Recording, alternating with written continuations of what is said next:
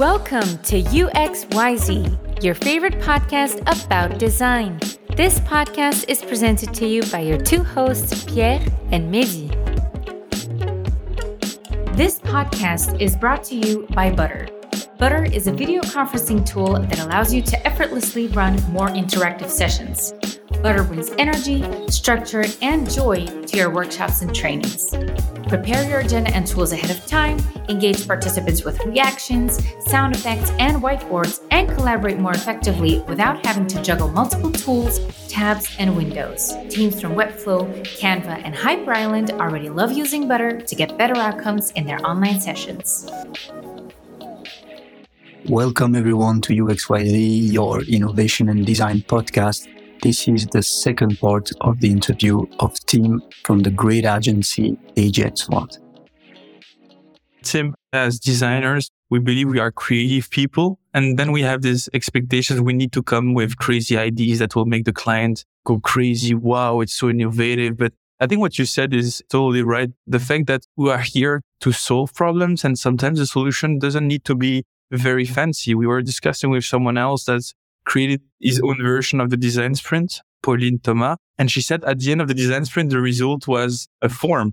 And yeah, as designer, we can believe, ah, this is not that exciting. This is not that crazy. But if the form is the best way to tackle your challenge, then it's great. And you said it, the, our goal is at the end to deliver something that will be used, that will be implemented. I think this is the balance and the fight that we need to fight as designers is that we need to focus on what is the best way to solve the problem, the easiest way, and when we are gone, at least when we are working as an agency or a partner, the client knows what to do and it's simple. And our job is not to make them dream. It's about pragmatic innovation, like coming with things that are easy to solve real problems. I think it was a nice debate and we can definitely make an episode on this topic. I think we just opened the door for the next transition. We tackled design sprint. So now, Tim, you're working for AJ and Smart. You've run, I don't know how many design sprints, but a lot. What was the surprise when you experienced your first design sprint compared to your old way of working as a designer? The process itself wasn't a surprise to me. It just felt like I had this feeling of familiarity with the process itself because I think most designers actually already work in a very similar way to the design sprints conceptually, you know, like coming up with loads of ideas and then kind of like narrowing it down and then testing. So all of that stuff is super familiar to designers, even if they're doing it without being conscious of the fact. But I think the design sprint, it's almost like a sneaky way to force people who are not thinking like designers to actually conform to this design thinking. And I'm using the word design thinking not as a noun, like not the IDEO type branded design thinking, but just this kind of like designerly way of thinking. Hmm. You know, being comfortable with ambiguity and being comfortable of not understanding a challenge to 100%. In the past, I think that's actually something that a lot of designers struggled with because people who aren't coming from a design background often have like a completely different way of approaching challenges and problems. And very often they are more on the analytical side. So they just try to analyze and analyze and analyze. And they think we need to understand the problem perfectly because then we can actually come up with the one perfect solution. I would say almost the opposite of thinking like a designer because a designer is like, yeah, I guess I understand the problem. I can see like 15 different solutions. I have no idea if they'll actually work. Let's just try it and then see what sticks. It's this way of generating momentum. And then as you go along, you're kind of like narrowing it down and you're narrowing it down. And I think the design sprint process is exactly that. I actually worked with designers that went through their first design sprint and they were like, I'm actually so disappointed. I thought this would be different. I don't see the point. What are we doing differently? And I think the answer is, well, actually, you are not doing anything differently because that's how you have worked your entire life. You just don't know it. Like the design sprint process is a replication of what you do every time you work on design stuff. It's just packaged in a way that someone who is maybe a product manager or someone from the business whoever it is, like someone who doesn't really approach problems like a designer. So they can follow this process and it feels to them like it makes sense. And they can see now the value of approaching problem solving that way. To me, the design sprint process is almost like a translation tool where you can just dump people into the process. Well, politely, you'll just invite them and you'll ask them to come along. You will facilitate them and you will make them feel comfortable. And then at the end, they are actually co-creating with designers and they're almost nudged into thinking like designers by just following the process. And I think that's really the power of the process itself. I would say designers who experience their first design sprint that feel disappointed, I would almost say I would be surprised if you aren't feeling like, okay, but what's so special about this? I don't get it. Like, why, like, why are we doing this? Because it feels like I'm working the entire time anyway. But the point is the design sprint is really not for you. It's for you to work with a team of people who don't work like you and basically just creating like a level playing field where everyone is kind of like aligned on like a structure and steps to follow. And that just makes decisions a lot easier, I think. We know that in a sprint at AJ Smart, you are a prototyper. So could you explain what that is and what is the role of the prototyper in a design sprint? Yeah. So in a design sprint, the prototyper is the person who would take the solutions that come out of the workshops and turn it into something that's testable. The prototyper is also part of the workshop. So they're basically part of the entire process at AJ&Smart, starting from initial client interviews, expert interviews to the workshops itself, you know, generating ideas, discussing with the client and helping them shape the solution concept. Then a prototyper, for example, me, would sit down, take these sketches and ideas and turn them into a Figma prototype, for example. It could be any kind of prototype, you know, and then the prototype is also working and coordinating with the user researcher and the rest of the sprint team on ensuring that the prototype is actually able to answer the questions that you want to get user or customer feedback on. So that's happening around in the middle of a typical design sprint process. So just after the workshops and before the user testing begins. Okay. And I know we had this discussion before the podcast. What is your take on the level of polish you need to put in your rendering so it fits with the test or it fits with the client you're working on, the different type of detail you have to put on, can you tell us how you manage that? Do you change methodology? Do you go super low fi or sometimes you go crazy and you make all the animation and stuff? How do you manage the level of quality you put on your prototype, depending, of course, on the time you have it? How do you manage that? What are the criteria? I think it's really important that the prototype is reasonably high fidelity. So my benchmark that I have to reach is like a user tester should look at the prototype and kind of like forget that they're looking at a prototype. So they're aware of what they're looking at is not a real thing, but it's so real that they just forget about this. So they don't have to always kind of like think about like, ah, okay, so I know it's not finished and everything. It's not finished. I'll just imagine that this works. I'll just imagine that this looks pretty. I don't think that's enough. I think it's really important to have a prototype that reaches a certain level of polish because otherwise you will also get feedback that is not as reliable because you don't get so many gut reactions. If your prototype is super rough, it's basically looking like maybe a clickable wireframe or something like that. Mm-hmm. You're asking your user tester for a lot of imagination and extrapolation. Like, hey, just imagine that this screen looks really pretty. It looks horrible, but just imagine it's really nice. Imagine it's the nicest app you've ever seen. Like, what kind of like feedback would you give as a user? Like, I don't know. I guess it's fine. Like, I see a gray box I guess I like the gray box. I mean, what do you want me to say? Mm. So I think it's actually way easier if you don't ask the user tester to imagine things. You just have to present it in a way where they don't have to imagine anything.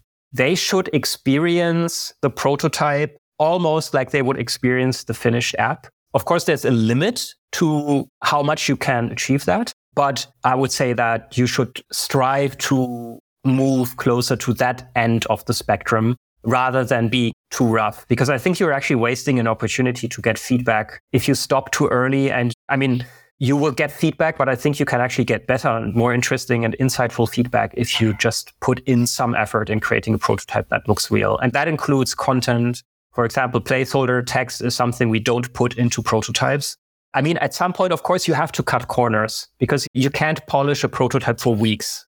It's actually something that often clients ask us Like, can we just put in a few more days and polish the prototype more? I would say don't do it. It's super tempting, but you don't even know if people will like the idea. Really focus on making reasonably good looking and refined prototype in one or two days. Then use the learnings from the user testing then to rate on that because that's way more efficient and helpful than spending five weeks on one prototype. It's actually perfect. You basically recreated almost the entire app without any kind of like technological base. Like you can even go into the settings screen and things like that. Like all of that stuff is not important at all. Like you should really focus on the core journey that you want to learn about, but make that really refined. I should also mention this at AJ&Smart, we rarely do just one sprint in isolation. Like usually we do two sprints back to back and sometimes we even create like a third prototype after the second sprint. So in most projects, we would have at least two versions of the prototype, in many cases, even three. The first prototype that we create is already okay. But the second week also allows us to really iterate on the concept, on the visuals and the polish. So a lot of the things that you just didn't have time for in the first week, you can actually re-approach in the second week adding new ideas, taking out ideas that didn't work, but also doing like general like design cleanup things. And then if you have a third prototype, like as a little handover thing to the client, you usually create something that's already looking pretty refined. I think it's a great take. Actually coming from AJ on my own practice, which was I think I always tried to nail the thing at the first time, like one shot, nailed it, and then integrate the knowledge or the expectation that the first iteration will do pretty much everything you don't have the time to, or even way better than you could just do by rushing it. I think it's really important. So what you're saying is that you now have the belief that you are building something that will get destroyed or commented and feedback. So you are expecting a lot from this first iteration. That's what you said? Yeah, exactly. The prototype is really just a means to an end. You want to use it to get feedback and get insights. In some cases, our clients also use the prototype as like a base of actually coming up with the design language, but that's not really the purpose of it. I would say that if the prototype is able to do that, it's almost like a bonus. It's a side benefit. But the real important thing is not how it looks, but what insights you get. But at the same time, how it looks also influences the feedback you get. So it's an interesting kind of tension because like I said, it should be reasonably refined, but also don't lose too much time on design details that maybe your user tester wouldn't be able to pick up. Like I think it's normal for designers to care about, you know, like really sweating the details. I think that's a habit that is normal and really hard to break. But usually when I'm working on a prototype and I catch myself thinking about like the corner radius of a button, I know that, okay, I'm now in the area where this is maybe something I care about, but it's really not important for the test. I have to stop right now because there's still other stuff that I need to worry about. This still happens to me. I mean, I've built hundreds of prototypes over the last few years, and it's just something you have to be aware of. It's super tempting to go all in and, you know, like you want to create the perfect prototype just because you can. But you always need to remind yourself there is stuff that we want to learn about. And the prototype is our way of learning, of actually getting these answers. And after we get the answers, actually, we could just throw the prototype away because it really was just something we needed to have to get these answers. That's really how you should approach this. So not being super precious about the prototype. Sometimes it's very tough for me. Just handing stuff off to the client just when I feel like, ah, I really enjoyed this. I wish we could spend a little bit more time on these screens because I feel like there is still something else I could do. but that's the purpose of the prototype in a design sprint. I should also mention another thing that's often overlooked. The user feedback is super important. But what's also really valuable to our clients is having the prototype to sell the idea of the project internally to get budgets or to show their management here. This is what we're going to build in one year's time. Mm. Like this is what we will have in two years time. We'll have this app. It will be able to do that. So it is also a great sales asset. It's almost like an interactive pitch deck where you can take the prototype, you can show it internally and say, we started last week. We had no idea. We had just a couple of questions and now we have this. Take a look at this. And we even have already customer feedback on this. This is so powerful. And I mean, when I say the prototype is disposable, I am saying this just from the perspective of user research, but from the perspective of actually getting buy-in. The prototype is actually like a killer tool because usually the prototype is really when the idea comes to life and people really kind of like immediately get when they see as you move through the prototype, like what the idea actually is and like how powerful it is. And I think that's also something you should take into consideration. This is also why I think actually putting like a little bit of effort into the prototype is really worth it because it's just way more powerful than like some abstract sketches or wireframes. Tim, it's so great and we can relate. So here in the team, when we do design sprint, we use day three and day four to do the prototype and we do the testing on day five. It gives us more time to do the prototype. And the question I wanted to ask you, since you, you said it, you like you did more than 100 prototypes during the years. How comfortable are you with having one day to come up with a prototype? Do you like sometimes do crazy days to be able to deliver everything that was compiled in the storyboard or you're so experienced that you know how to manage your time and what to expect at the end of the day? So at AJ&Smart, we shuffled a few things around to make more time than just one day. So usually in the first sprint week, it's maybe like one and a half day. Sometimes it's not, it's actually just 24 hours. So it can be anything from 24 hours to maybe 36 hours. So these days are always pretty long days. So basically, you are really working on the prototype up until the moment the first test starts. Because sometimes it's also just important to take your time and really just try out different things. Usually in the second week, the timing is a little bit more relaxed because we actually have a little bit of extra time for the prototype. And we also have the first version of the prototype to base a lot of the work on. So it's actually like a lot more relaxed. I would say it depends on the project and the challenge like generally, though, the prototyping days are pretty intense still. So these are days where usually I just have like a very quick lunch at my desk. I might be working late. I'm already expecting that anyway. The thing is, because I already know that this will happen, I can take back that time on other days as well. For example, once the user testing starts, that's like the day for me to kind of like kick back and just relax and recharge. I think you really need that after, you know, like two days of sitting in front of your laptop and just listening to music and maybe not getting like a lot of sleep. I would say it's pretty challenging, but you just learn to deal with it. I have to say, I do way less overtime and long hours nowadays than when I worked in my first digital agency because overtime there was almost like a normal everyday thing. And now I already know specifically when I look at the calendar, okay, I have four prototyping days coming up over the next month. These are basically just my crunch days when I just know I should probably not make any kind of dinner appointments on these days. I'll be pretty busy, but I already know that I will be busy. I can prepare. I can take my time back before or after. It's more focused and intense. But the nice thing is that it's just contained to these kind of like prototyping days.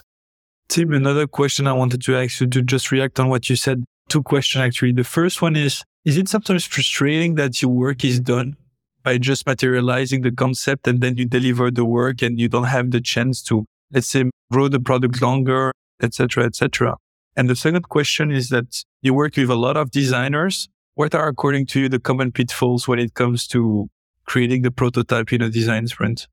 So to your first question, it depends on the project. Sometimes I feel like, ah, that was really enjoyable. I wish we could work together a little bit longer. But very often we also have clients coming back to us after a couple of months to work on a different part of the product. So that's actually something that I really like. I should also say that we don't have a ton of designers or developers working for us. So for us, it's not really realistic to turn into almost like a development agency where we do the design sprint and then we also help the client execute. Our focus is really, really at the beginning of the value chain, focusing on the value proposition and these things. But yeah, sometimes I wish I could spend a little bit more time on a product or on an idea. But then usually the next interesting challenge comes along and then I'm just focused on that. So I'm in the great position. And this is actually something I think a lot of designers dream about. Like I get to work on the fun stuff, kind of like the big picture ideas and trying to figure out, okay, how do we make an interesting product out of this?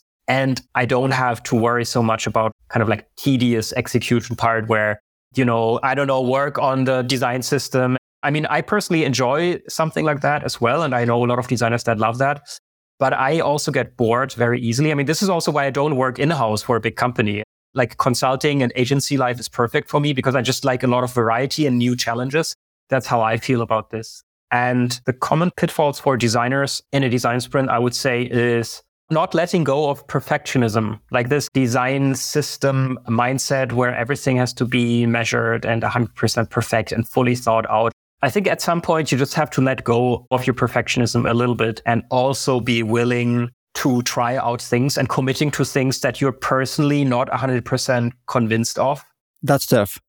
Yeah, it is super tough, right? But very often having that battle is actually wasting so much energy when you can just. So, one thing that I have learned over the years is whenever I disagree with a client and I feel actually very strongly about that, and I feel like I don't think this is the right approach, I always keep reminding myself, you know what? I don't know if I'm right or wrong. Let's do the user test. And then when we have the feedback from the user, either I am validated that I was actually right, and then we can approach that again. Or what also happened very often, and that's a very humbling and important experience, I realized, oh, actually, my assumptions were wrong. Like I was so convinced my approach is the right one just because I'm the designer and I've done a lot of projects that are similar.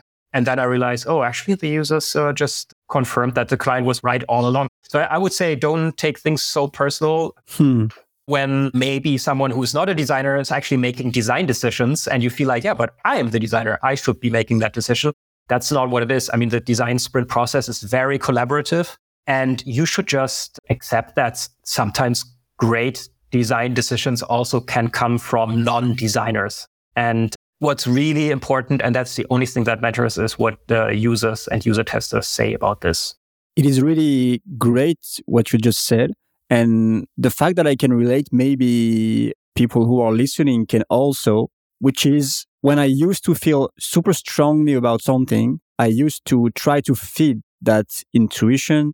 And as you said, it takes a lot of energy. Sometimes you're right, but most of the time people don't get the depth and the amount of ideas and the level of involvement that it requires. So anyway, you lose in a way trying to pursue that idea. And one of the criteria you just gave is nowadays, the more personal and the more strongly I feel about something when it comes to design, obviously, this is when I start, oh, this is too much. I need to doubt. I'm pretty sure there's something that I haven't figured out. So yeah, I think it's a great indicator if you feel too strongly about something, maybe you should just take a pause for a second. One of the things we said about you, and please don't tell me they have the same problem. I'm sure they have, but you've been working for dream clients, at least a lot of designers dream to work for them. I think we talked about Netflix. Did we talk about Nike?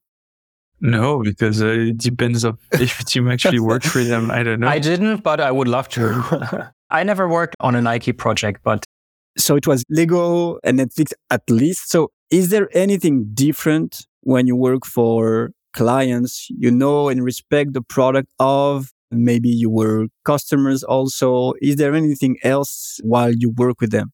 I would say not really. I mean, in some cases, some companies I think have a better culture of innovation than others. Like the organizational dysfunctions that occur in big companies, these happen everywhere, I think, to a certain degree. Mm-hmm. But I think some companies, they have the better processes and structures in place to kind of like constantly check for these kind of like things happening. I would say the really big difference between like different companies is some of them are really customer centric and others are more inward looking. So they tend to think a lot about their business, their internal structures. Mm-hmm. And a lot of the product development is also dictated by internal things. But then there are companies who are like hyper customer focused. Like they constantly talk with the client. They really understand their client they understand the importance of understanding the client. Yeah. And they're also not scared of engaging with their client. And I think that's the two kind of like polar opposites. And I would say the best companies in the world are extremely customer centric. They really think about the customer a lot. And this is like the biggest cultural difference. I mean, there are really companies where only the salespeople are ever talking to customers. Hmm.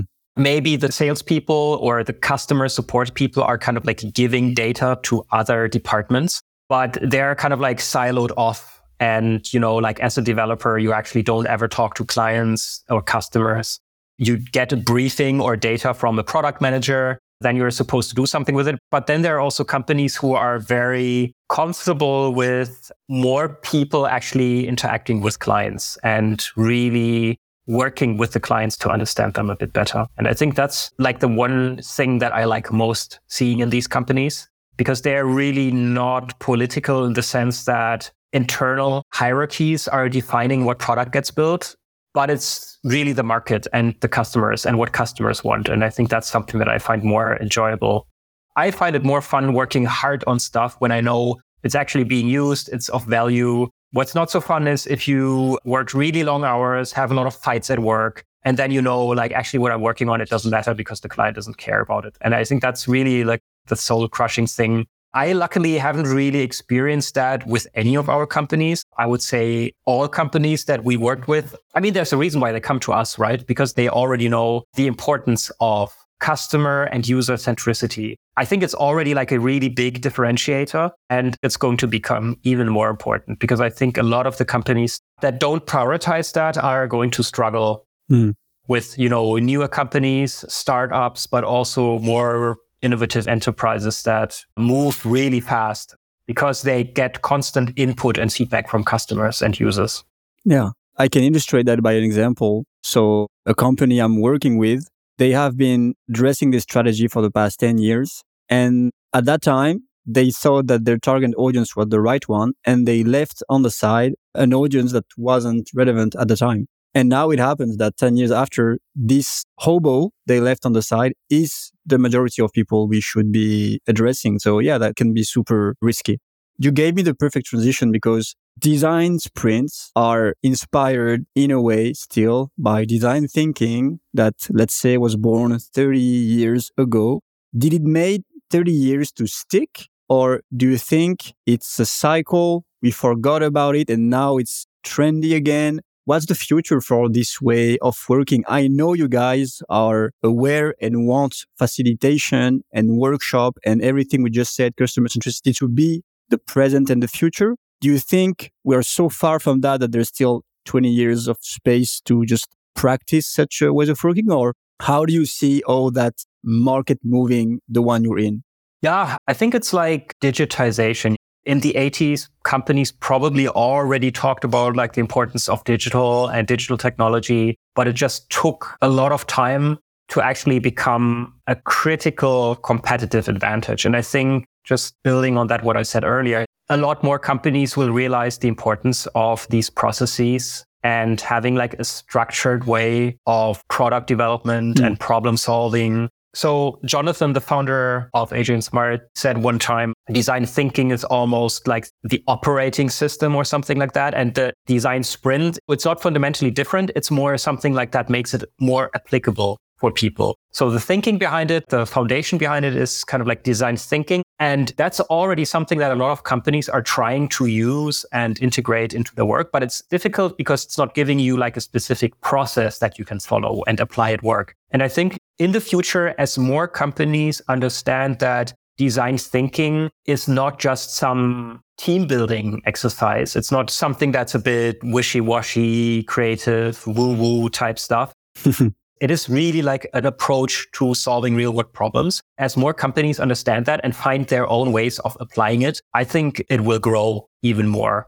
People that are able to, in addition to their function in a company, who can also, you know, like offer things like facilitation or collaboration or innovation type work will have a big advantage because this is actually something where a company can't just hire like two facilitators and then magically all problems disappear. Like you actually have to create a culture around this. Yeah. And in some cases, these people are actually facilitating workshops. In other cases, they just understand the process so that they can work better with a facilitator and others. And I think this is going to grow a lot in the future. At some point, it will become as normal as using a computer at work, which is also something that was, you know, like 40 years ago, a lot of people didn't have that. Like nowadays, it's normal. Like nobody even thinks about it we still have a lot of room to grow. And I'm super excited because I think this is exactly what I mentioned earlier this innovation, not as like this crazy scientist type innovation with a lab and, you know, like a secret space craft being built. This is like hands on innovation at work where you collaborate with people, you chat with them, you try to come up with solutions to problems. Sometimes they're big, sometimes they're small, but they're like real problems that need to be solved. I think more and more people expect to be involved in finding solutions to these problems, not just going to work, you know, I don't know, filling out forms on a computer or something like that or writing emails, but they want to be involved in actually solving interesting challenges. That's also something I would expect a lot of companies in the future being very competitive about, you know, like the best people you can hire. I mean, they want the most interesting workplace where they have the most interesting challenges. And any kind of company that can offer that, I think will have a big advantage. That's great. Tim, I know that at AJ Smart, you're also working on strategy. You have like the strategy sprint. I remember one of your coaching call where you were mentioning uh, good and bad strategy from Rumelt. And the question I wanted to ask is, First, when you're working on a strategy sprint, what are, according to you, the big difference to keep in mind when it comes to the prototype? And the second question is, did you believe that getting curious about strategy makes you a better designer when it comes to products in general? Definitely, yeah. You know, you can have the most interesting product. If it doesn't fit with the company's strategy, then it's ill suited for the market as well. Actually, no, that's not true. It might be very suited for the market, but if it's not matching with company goals, it might actually be counterproductive. I mean, when Steve Jobs came back to Apple, he actually shut down a lot of like these product lines and departments because they didn't fit his strategy. And I think it's super important as a designer that you start thinking about these things as well. Like, how does my product actually fit with the company strategy? Because it's not just about coming up with something that people want to buy, it also needs to be something that generates some kind of advantage to the company. And in some cases, there are also a lot of opportunities that a company has that are untapped.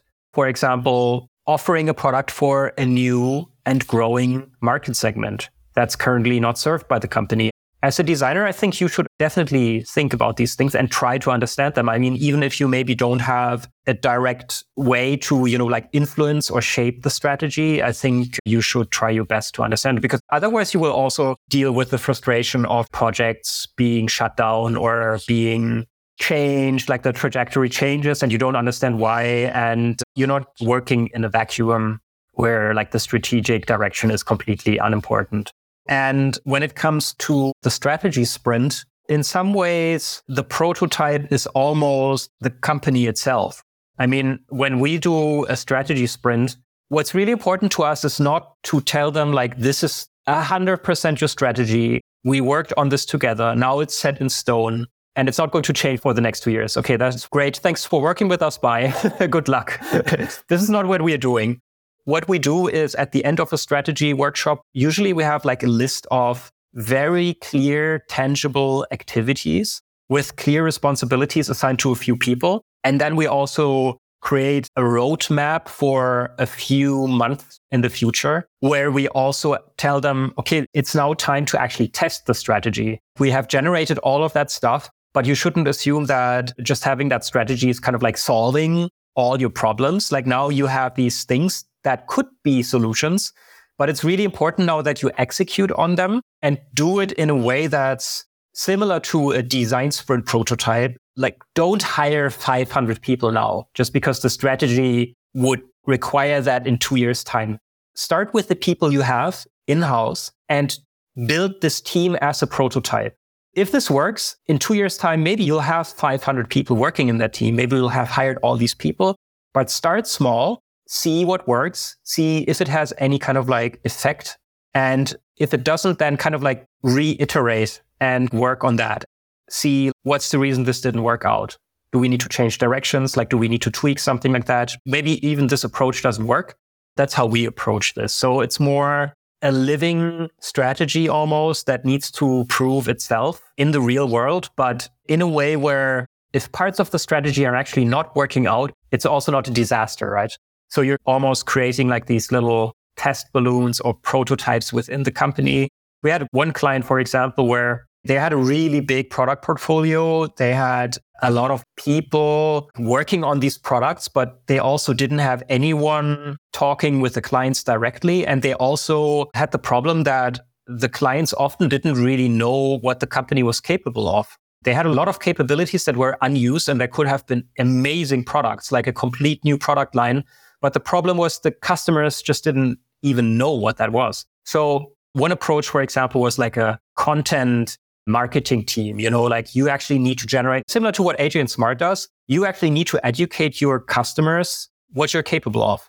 And they were saying like, okay, so maybe we need to hire a videographer and a couple of copywriters to do that. And we said, well, maybe start a bit smaller, just get a freelancer, try to kind of like generate an initial prototype of like what that content could look like. And then you can send it to a few select customers that you have a good relationship with. And then you can see if that works or not. And if that actually has a big impact, you can still invest more money in it and really kind of like double down on that approach, but you should test it first. So I think testing is super important, even when it comes to strategy.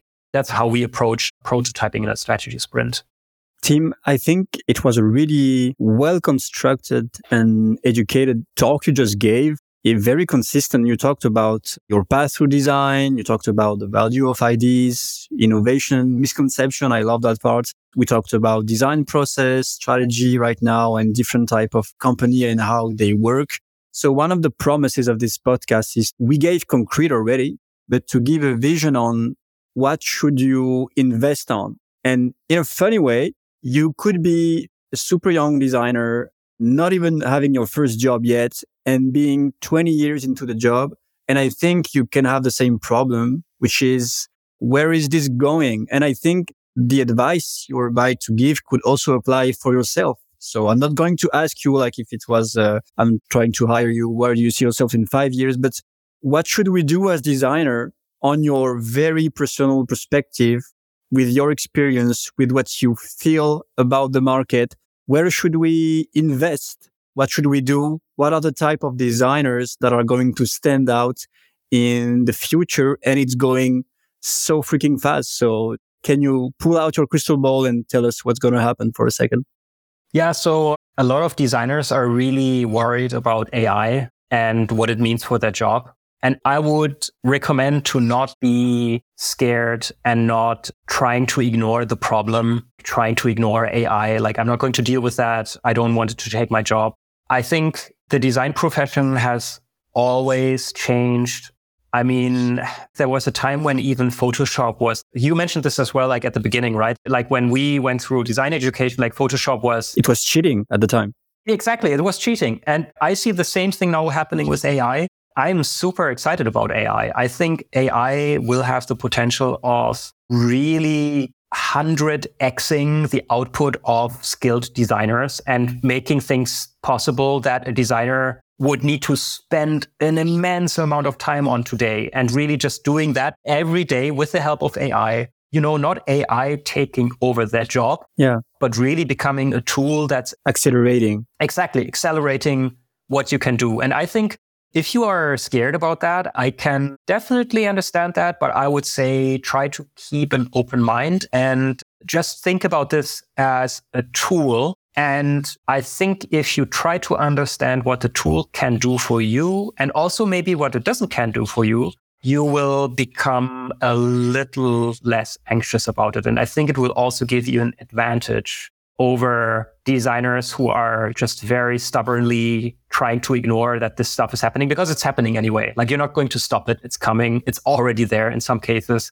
I would just try to be playful and curious about these things because, like I said, I don't think it's going to make you obsolete as a designer. If I imagine like the future of five years, I think designers will still be around, but I think a lot of them will be using AI tools or having some component of their workflow being influenced by AI. And I don't think that's a bad thing necessarily. I would try to learn a little bit more about that space because mm. I think it's going to be something that a lot of clients will also ask about in the future. And what I would also recommend you do, and that's almost like the other end of the spectrum, don't just look at digital stuff. This is something I also mentioned earlier, you know, like having had the privilege of going through design education when it was still fairly non digital, mm-hmm. I think that was actually like a big advantage for me. You can find so much interesting inspiration and approaches and ideas when you look at things that are not just a website or an app. Digital will be what you will probably do most of the time anyway, but try to branch out a little bit, I would say, because very often I get really interesting, amazing new ideas or input from non digital stuff, like going to a photography exhibition or even just going outside. I mean, this sounds like so, uh, yeah, this sounds like wholesome advice, like try to get out every once in a while. But I guess that's what it really boils down to. Like keep an open mind and don't close yourself off from new developments, but also don't forget the past. I think that's what I would say. You mentioned something I just want to rebound on, which is we haven't seen in the job yet the generation of I'm seven years old and I'm chatting on Discord. So I hope not, but maybe your kids we're talking about. So when they will become designers, I was reading an interesting article showing that younger folks who are really connected to digital activity that soon, they are developing a difficulty to imagine things without visual. Okay. So having the screen all the time, like we already have, but for them, it's like they're born with that in the hand. They are really struggling understanding a concept without having its representation. Do you think it could be a problem? Do you think it could change the way we design and we maneuver through ideas like we do now? Do you think that this population is going to change our game? Possibly. I don't really know. It's an interesting thought. I wish I had a crystal ball to see five years into the future. I mean, maybe I would be really shocked what what will happen in the future, and maybe I will be excited. I mean, I think being concerned about certain developments is warranted, but at the same time, you know, young people have always be ahead of the curve a little bit. It was the same for us when we grew up being like maybe the first generations that were really kind of like exposed to digital in like a normal day, everyday setting. I would expect that this is happening. This is becoming even more pronounced in the future with generations that have access to social media, to apps at a very young age. I read somewhere that I don't know if that's true or not, but somebody said Apple is making all these addictive devices, but when you look at what schools these Apple executives send their kids to, it's always like some Montessori type, no device school. For sure. Yeah. I mean, I see the value in that as well because I don't think you can keep technology out of children's and kids' hands anyway. It's going to be there. It's going to be part of their life. It's good even for grown-ups every once in a while to remember that, you know, like staring at a screen is just one small part of life. And as a designer, I mean, I'm sitting in front of my computer every day anyway, like shoving pixels and vectors around, and I enjoy it. But then sometimes I'm looking outside the window and I'm thinking like, oh wow, I spent the entire day in front of my computer. And then when I go out, I feel like so different because, you know, like just going out and engaging with your whole body, like walking across the street or going to a park. Mm. I think we should all be mindful of that. And even when we're like super excited about digital, and I mean, I personally, I love technology. I find it so interesting, but I think it's important to not lose sight of that there is also like a very big part of life that's not digital and maybe it will never become digital. I mean, maybe in five years' time, we will actually all walk around with AR. Please no glasses and uh, please don't. yeah, not that. Everything but that. Yeah, but who knows? Maybe in uh, five years' time, everything will be completely different and we can't even imagine it. I feel like the velocity of these changes are increasing. Like, I don't even remember what life was like five years ago, but okay, I had children in the meantime. So that we had a little chat earlier before we started the recording about how that changes life. So, yeah. All right. Thank you very much, Tim, for sharing your wisdom with us and with our audience. I think we learned so much and ending the podcast this way is really interesting. I think for myself, the biggest disruption is not really AI, but it's really my son. I think it's the same for Pierre. Anyway, where can our audience find you, Tim? Actually, you can't find me anywhere. I just uh, made my Instagram private and I'm on Twitter and sometimes I tweet about design, but I wouldn't say that my account is terribly interesting. I mean, if you want to look me up on Twitter, you can find me under T I M H O E F E R. But if you're interested in AJ and Smart and what I'm doing every day, I think there's also a couple of videos about prototyping on our YouTube channel. And yeah, if that's interesting to you, maybe check that out. Okay, perfect. We'll put that all in the resources. Thank you very much, Tim. Thank you. And we see each other in two weeks. See you guys. Have a great day. Thank you, Tim, again. Thank you. Bye. This was UXYZ. Thank you for listening. Don't hesitate to hit the subscribe button to not miss any episode and leave us a review.